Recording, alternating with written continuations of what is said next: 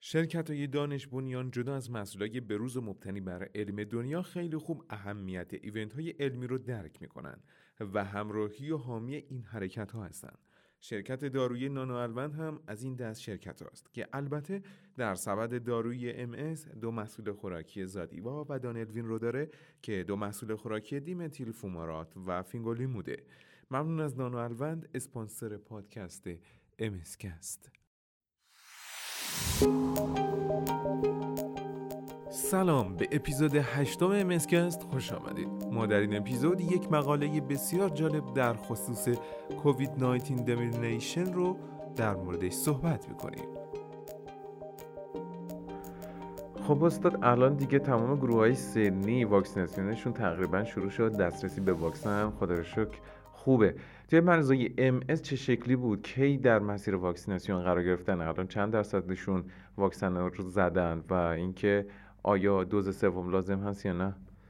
در مورد مریض های ام خوشبختانه از اولین گروه های بیماران خاص که براشون سهمیه واکسن در نظر گرفته شد بیماران ام بودن که ما برای دوز اول و دوم خب تقریبا اکثریت مریض های ام دوز اولش رو دریافت کردن. یک تعدادی حالا بسته به نوع داروها ممکنه که اینها دوز اول یا دومشون عقب و جلو شده باشه. ولی فکر می‌کنم که در حال حاضر برای بیماران ام دیگه مشکلی وجود نداره که واکسن را بزنن. در مورد دوز سوم همونطور که می‌دونید خب مطالعات مختلفی نشون داده که بوستر سوم می‌تونه که خیلی به شدت ایمنی را افزایش بده. آخرین دستورالعملی که FDA چند هفته قبل منتشر کرد توصیه می کرد که بیمارانی که اینها به هر نحوی نقص ایمنی دارند یا داروهای ایمیون ساپرسیو مصرف می کنند البته اونجا اشاره به داروهای ایمیون مادولیتر هم می‌کنه. بهتره که دوز سوم رو دریافت کنند خب ما می‌دونیم که بیماران ام همشون بالاخره یا داروهای ایمیون ساپرسیو یا داروهای ایمیون مادولیتر استفاده می‌کنن. اما قطعا به همه فعلا توصیه نمی کنیم که واکسن دوز سوم بخوان دریافت بکنن. اما اگر دوز سوم در دسترس قرار بگیره ترجیح میدیم که بگیم بیمارانی که اینها تحت درمان با داروهای که بهشون اصطلاحا میگیم داروهای B-cell therapy مثل اوکرلیزوماب، ریتوکسیماب یا آلمتوزوماب هستند و همچنین در ایران داروهای فینگولیمود و این خانواده اینها فکر می‌کنیم که در اولویت هستند برای دریافت دوز سوم. و check IgM IgG بعد از واکسن آیا ضرورتی داره؟ برای check IgM IgG ما evidence کافی برای اینکه ما اصلا چه استفاده ازش در کلینیک بکنیم قطعا نداریم. هیچ کدوم از پروتکل های موجود هم الان در هیچ فیلدی توصیه نمی کنند که آنتیبادی ها را چک بکنیم. از جمله اینکه ما می‌دونیم در بعضی از موارد هست که ممکن آنتی‌بادی سطح بالایی نداشته باشه و immunity از مکانیسم های دیگه ای از جمله مکانیسم های cellular تأمین بشه.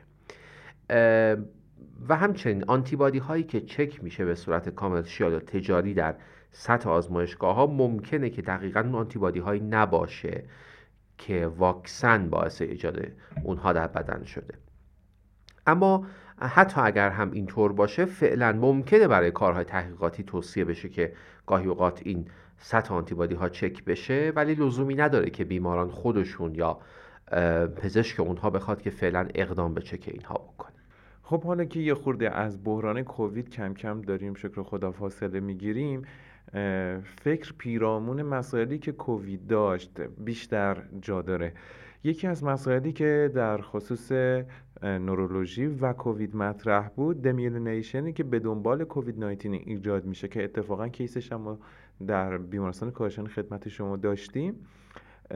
میشه در موردش صحبت کنیم و بیشتر بهش بپردازیم تا کم کم ببینیم که چجوری میشه مثلا باهاش برخورد کرد و آیا مقالاتی در جهان بوده که بهش پرداخته. از همون ابتدای معروف شدن کووید به عنوان یک بیماری که می‌تونه سیستم عصبی رو درگیر بکنه ما دیدیم که گزارش های موردی جاهای مختلف دنیا وجود داشت از درگیری های در کووید.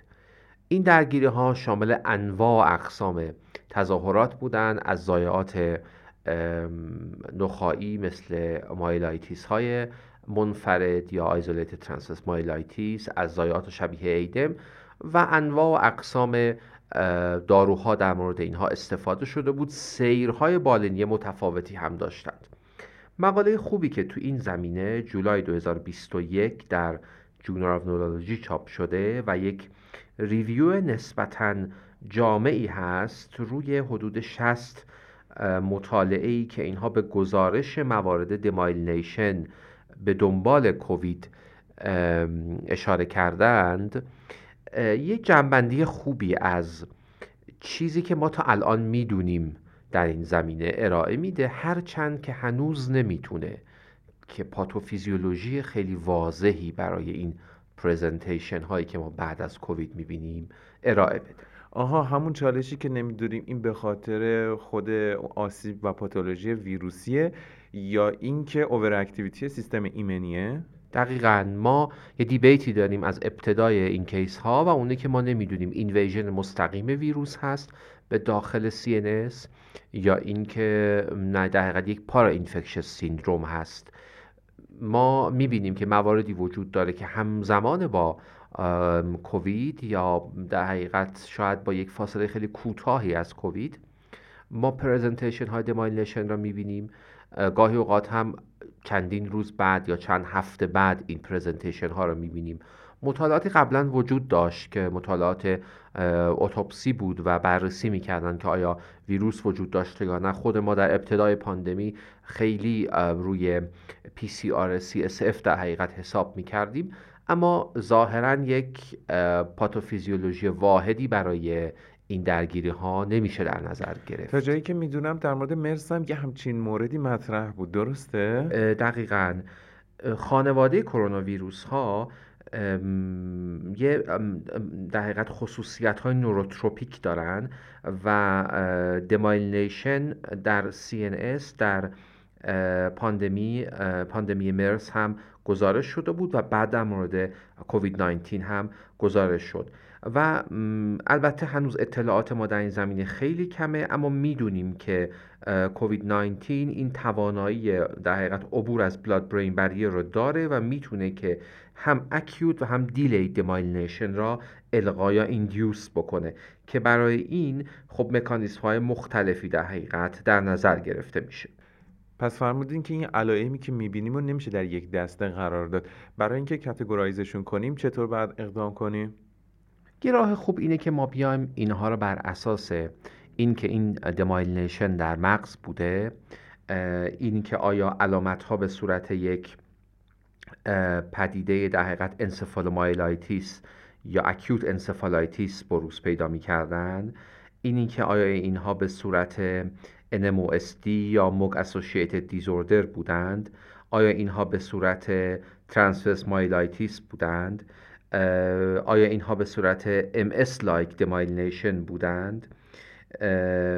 و یا اینکه گاهی اوقات اینها را در در حقیقت همونطوری که در مورد MS ما برخورد می‌کنیم در کتگوری های مثلا پدیاتریک میگیم که کمی متفاوت هستند. در دسته مثلا کودکان طبقه بندی کنیم و به نظر می‌رسه که این طبقه بندی ظاهرا کمی می‌تونه که پاتوفیزیولوژی پشت این پدیده را توجیه بکنه. خب چه خوبه که از transverse myelitis شروع کنیم که اتفاقا مفصل هم بهش پرداختیم.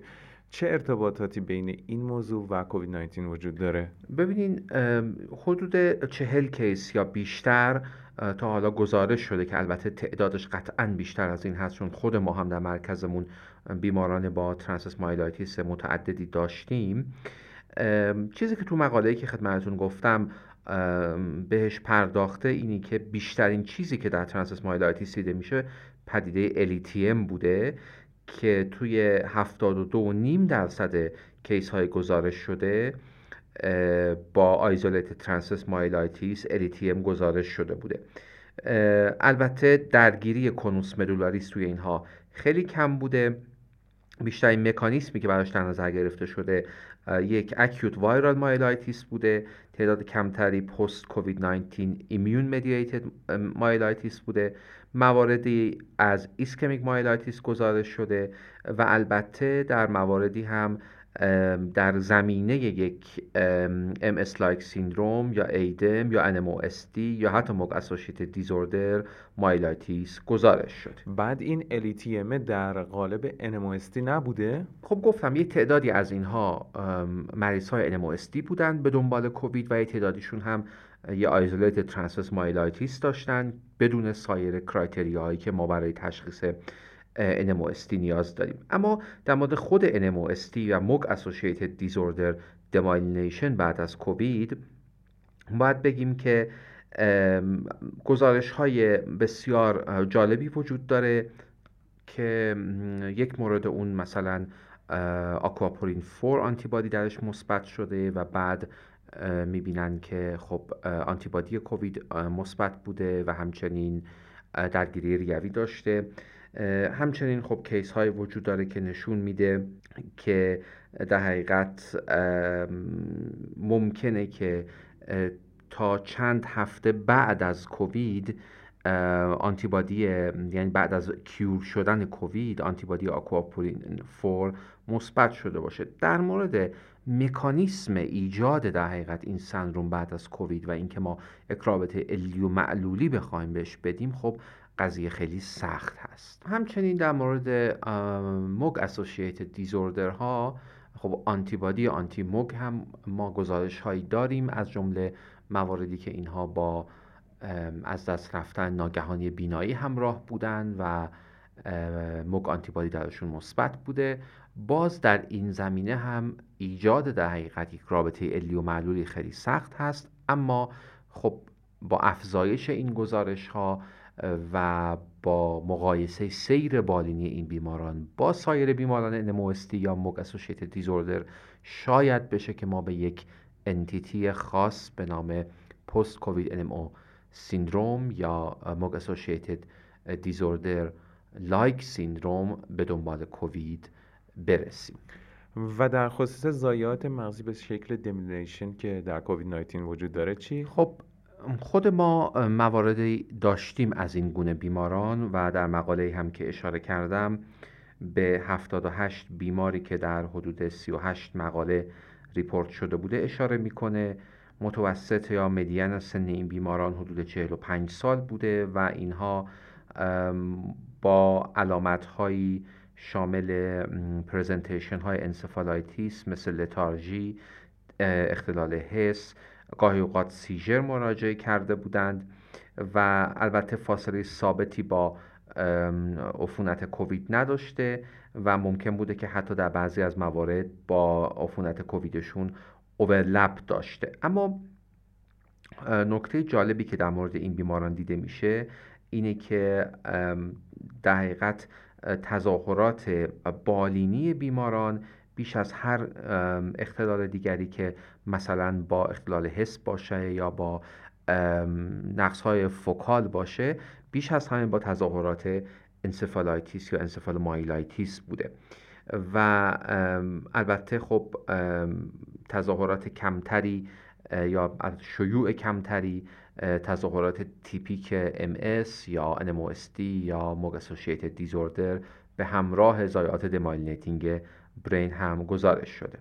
توی این بیماران خب همون challenge باقی میمونه که آیا در حقیقت invasion مستقیم ویروس هست یا اینکه یک over activity سیستم ایمنی هست یا اینکه پدیده دیگه ای که بهش فکر میشه اینه که ممکنه در حقیقت یک sequel هایپوکسی به دنبال عفونت شدید کووید 19 باشه که در CNS خودش را به این صورت نشون میده. موارد خیلی شدیدتر این بیماری که در حقیقت بیمارانی بودند که با loss of consciousness با seizure هایی که سخت کنترل می شدن و خب یافته های خیلی تیپیک در MRI بودند.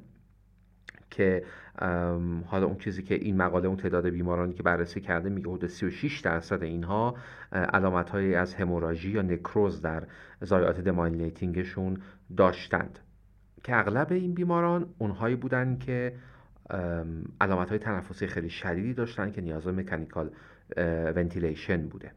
و اون فرضیه در حقیقت نقش هایپوکسی را اینجا بیشتر تقویت می‌کنه. و در این موارد فردی بوده که باعث بروز MS بشه این قضیه. خب خود MS تیپیک اگرچه که ما باز در بیماران خودمون داشتیم همچنین بعد از واکسینیشن هم اینها را داشتیم سخت هست قضاوت کردن در مورد این که آیا صرفا یک همزمانی بوده با presentation های MS در جوامعی که MS شایع هست با عفونت کووید یا نه ولی به هر حال در این مقاله به سه مورد MS تیپیک بعد از کووید 19 infection اشاره می‌کنه که علامت ها دو تا چهار هفته بعد از عفونت بروز پیدا کردن. در دو مورد از اینها OCB شون مثبت بوده و همه اینها criteria ی مکدونالد 2017 را پر می‌کردن. ولی ضایعات demyelinating اینها یک کمی خب ضایعات متفاوتی بوده از MS های تیپیک از جمله اینکه اینها ضایعات بزرگتری بودند.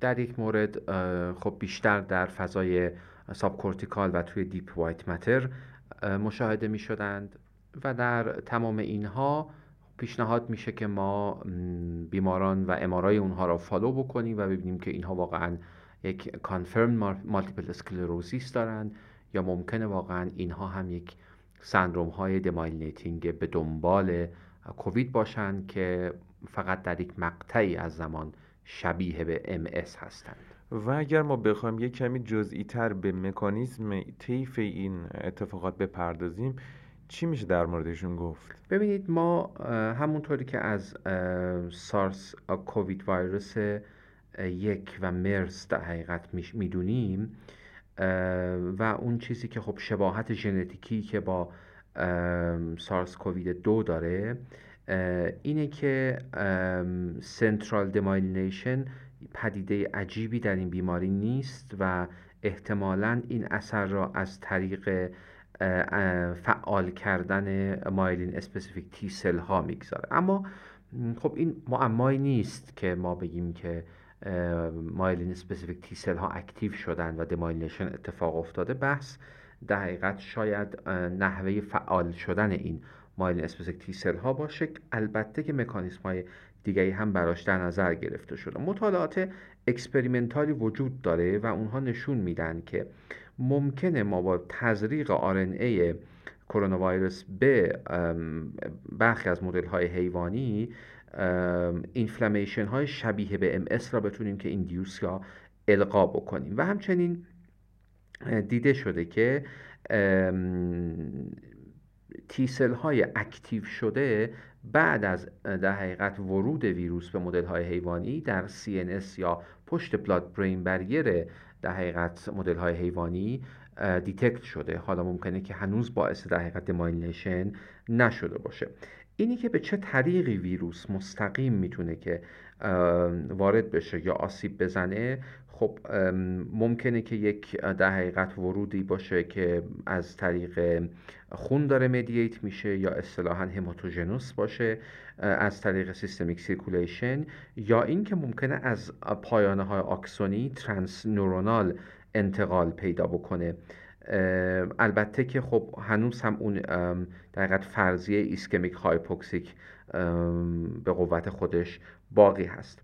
اما اون چیزی که از ابتدایی که ما سارس کووید را شناختیم راجبش صحبت می‌شد تمایل این ویروس به bind شدن به رسپتورهای ACE بود ACE2 که خب ما همچنین یک نشانه هایی دیدیم که شاید درگیری های در حقیقت برین استم و مدولا در بیماران باز به نفع این بود که ما یک در حقیقت انتقال عصبی را داریم در مورد این ویروس تجربه می‌کنیم. که این با مکانیسم های در حقیقت demyelination زود هنگام یا overlapping همراه با عفونت تنفسی می‌تونه که سازگار باشه. اما ما یک delayed CNS damage هم ممکنه داشته باشیم که اون احتمالا یک واکنش ایمنی هست به دنبال در حقیقت اون عفونت اولیه. ما می‌دونیم که ویروس این ویروس می‌تونه که با افزایش بعضی از cytokine های pro-inflammatory که اون چیزی که حالا برای ما مهم هست اینترفرون گاما TNF آلفا اینترلوکین 6 اینترلوکین 10 و اینترلوکین 2 هستند و اینها می‌تونن که blood brain barrier را آسیب بزنن یا از blood brain barrier عبور بکنن. می‌تونن روی ماکروفاژ ها روی میکروگلیا ها روی astrocyte ها اثر بذارن و اینها می‌تونن که به در یک cytokine storm یا cytokine release خیلی زیاد و inflammation در CNS منجر بشن بحث رو خیلی پیچیده نکنیم. اینترلوکین 6 خب ما می‌دونیم که در بیماریزایی MS و در مدل های autoimmune encephalomyelitis EAE نقش مهمی را ایفا می‌کنه و می‌تونه که خیلی از تظاهرات بالینی و neuroinflammation هایی را که ما می‌بینیم توجیه بکنه. از جمله T helper 17 هم همینطوره که خب در پاتوفیزیولوژی MS نقش مهمی داره. در سندروم بعد از کووید هم افزایشش دیده میشه. نکته جالب این هست که اینترلوکین 6 سطح اینترلوکین 6 با severity کووید 19 infection ارتباط داشته و یافته مشابه را در مورد اینترلوکین 17 و فعالیت T helper 17 می‌بینیم. یه اشاره کوتاهی بکنم به اینکه ما در brain stem مواردی که اتوپسی انجام شده در کسایی که SARS کووید خیلی شدیدی داشتن می‌بینیم که infiltration cytotoxic T cell ها دیده شده. که cytotoxic T cell ها در حقیقت با activation astrocyte ها و میکروگلیا همراه هستند که در پاتوفیزیولوژی MS باز نقش مهمی ایفا می‌کنن. اما پدیده مهم و جالب دیگه اوتو آنتیبادی ها هستند که ما مواردی داشتیم از جی بی اس پست کووید که خب از همین مکانیسم داره در حقیقت بیماری زایی می‌کنه و ما می‌بینیم که آنتیبادی های بر علیه میلین به دنبال در حقیقت ورود ویروس به CNS ممکنه که تولید بشه. در دست بندی اشاره کردیم به گروه خاص مثل pediatric کودکان. موردی هست که ما باید در جریانش باشیم؟ ببینید وقتی ما به بچه هایی که به دنبال کووید 19 CNS demyelination پیدا می‌کنن نگاه می‌کنیم می‌بینیم که اینها عموما اونهایی بودن که یک سندروم سیستمیک یا حالا ما در زمان کووید بیشتر شناختیمش به اسم multisystem inflammatory syndrome داشتند. و demyelination به عنوان یک در یافته منفرد در کودکانی که کووید گرفته بودند چیز بسیار نادری بوده. در این دسته اغلب درگیری ها به صورت ADEM یا ADEM like presentation بوده و خب در درجه بعدی transverse myelitis قرار می‌گیره.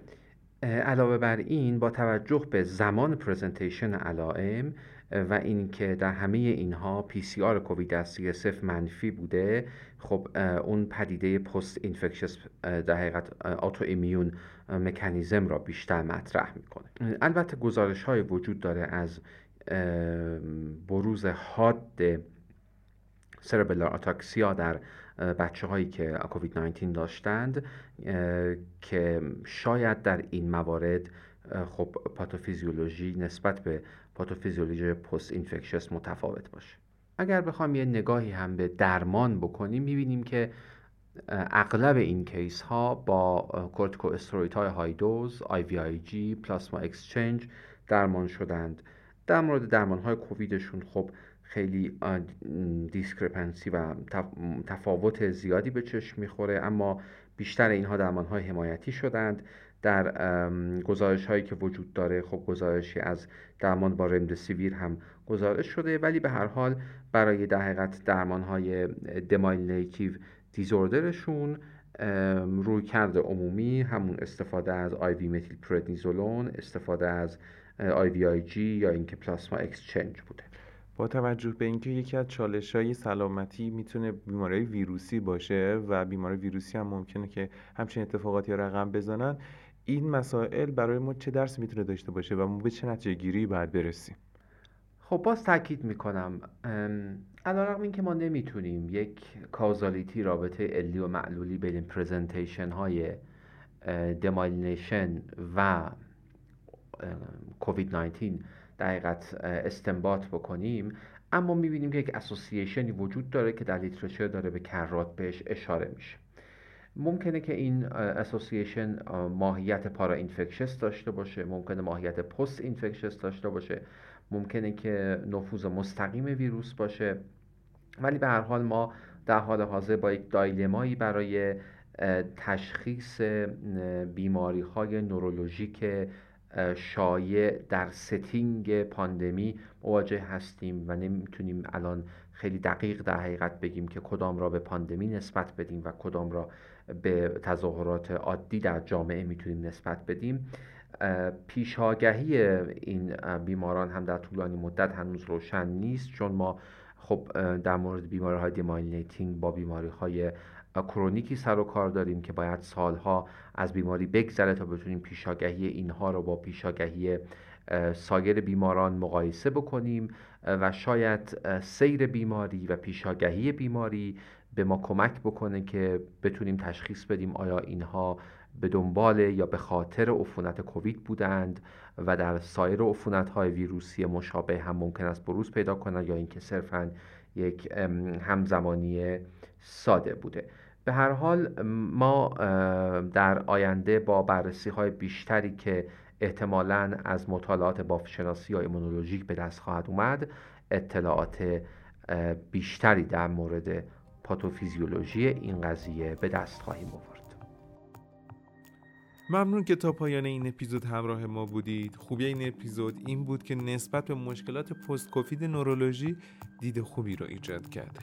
مثل همیشه لینک مقاله در description موجوده. ما رو به همکاران خودتون معرفی کنید. پاییز 1400 MSCast